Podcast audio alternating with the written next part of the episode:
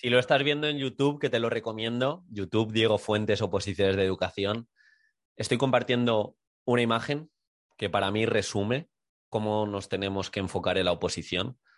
Y es un círculo gigantesco para aquel o aquella que me escuche en, en el podcast. Es un círculo gigantesco que representa nuestra vida y un puntito dentro de ese círculo que pone este momento. Y este momento se refiere a las oposiciones, a esta prueba en la que presuntamente nos estamos jugando el todo por el todo.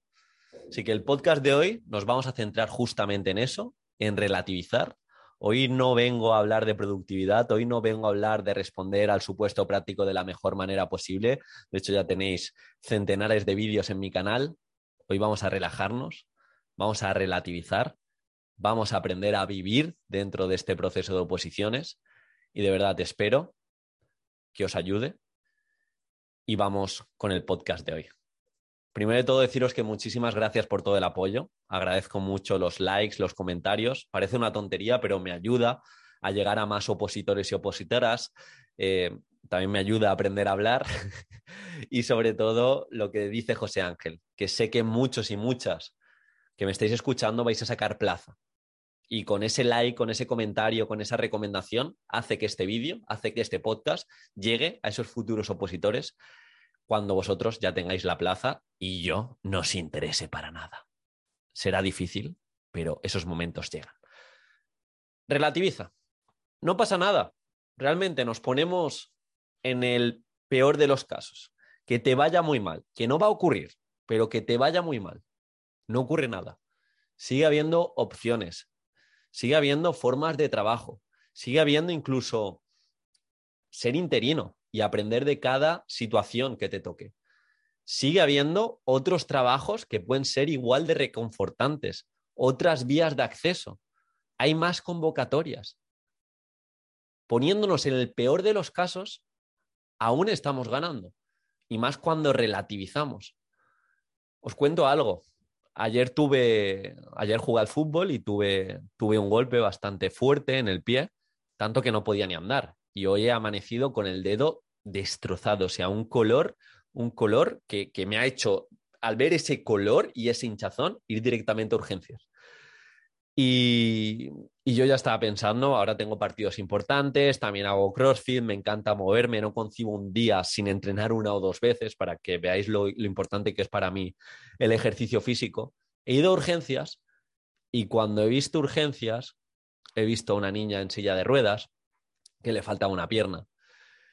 He visto a una señora mayor que no se podía ni mover de lo hinchada que tenía las piernas.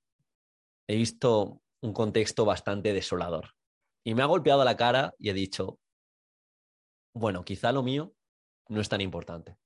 Quizá esto que se me está haciendo un mundo, que me voy a perder unos partidos en estos días, unos partidos cruciales para mí, no es tan importante. Podría estar mucho peor.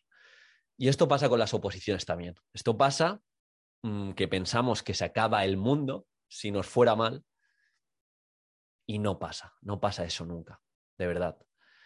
Y lo hilo con una de las frases que escuché ya hace mucho tiempo, de Emilio Cabrera. Y de verdad que es real 100%. Hay dos tipos de opositores, aquellos que abandonan y aquellos que obtienen plaza. No conozco a ningún opositor, a ninguna opositora que haya seguido opositando y no haya abandonado y no tenga la plaza, por pura constancia. Y más con el futuro que tenemos en cuanto a las oposiciones. Así que partiendo del peor de los casos, que puede ser hacer una mala oposición por lo que sea, me pongo nervioso, no controlo, tengo mala suerte, no me he preparado como debería, no ocurre nada. Hay opciones, hay oportunidades. Lo que no podemos es hipotecar nuestra vida y pensar que es oposición o nada.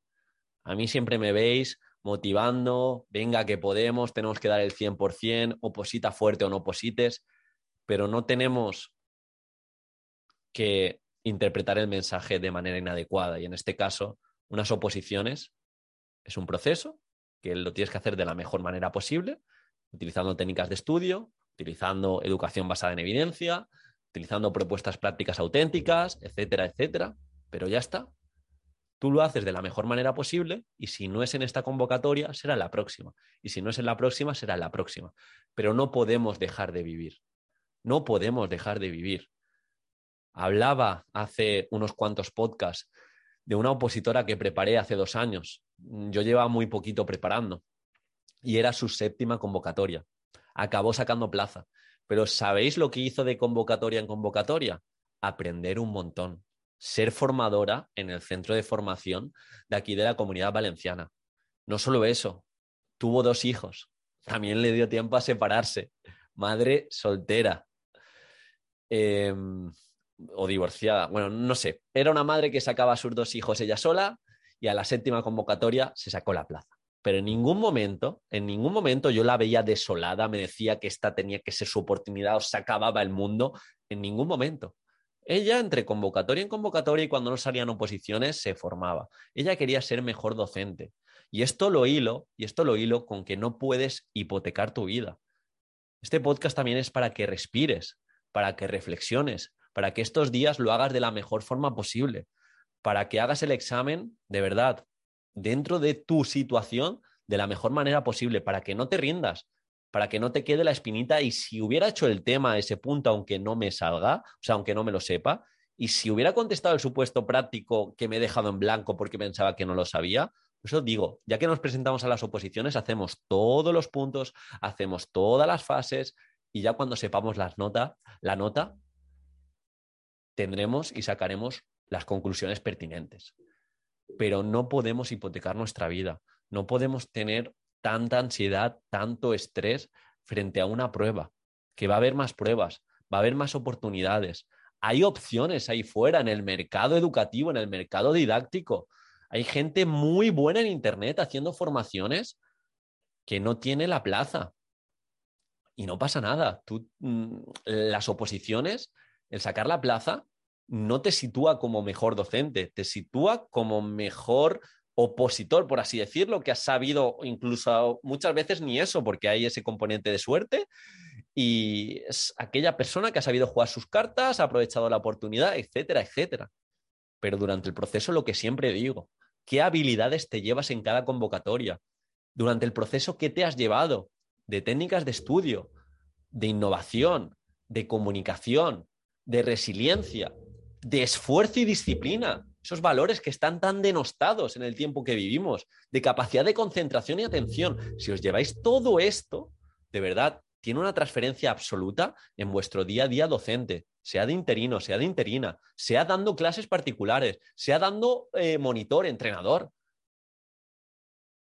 Yo oposité tardísimo, yo hice otra carrera, año sabático, estuve trabajando en una zapatería, estuve trabajando en un gimnasio, estuve haciendo otra carrera y pensé en hacer el doctorado. Me refiero que hay otras opciones, hay otras opciones. Si todo va mal, incluso si las oposiciones se acabaran y estas fueran las últimas del mundo, que no va a pasar. Pero que siempre sale el sol. Siempre sale el sol. Y el proceso de oposición o las distintas convocatorias al final en vuestra vida es una parte corta.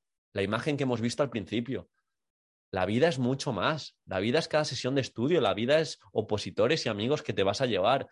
La vida es, estoy muy estresado, acabo de estudiar y le doy un beso a mi pareja. Y le hago ver que le quiero y que muchas gracias por estar ahí.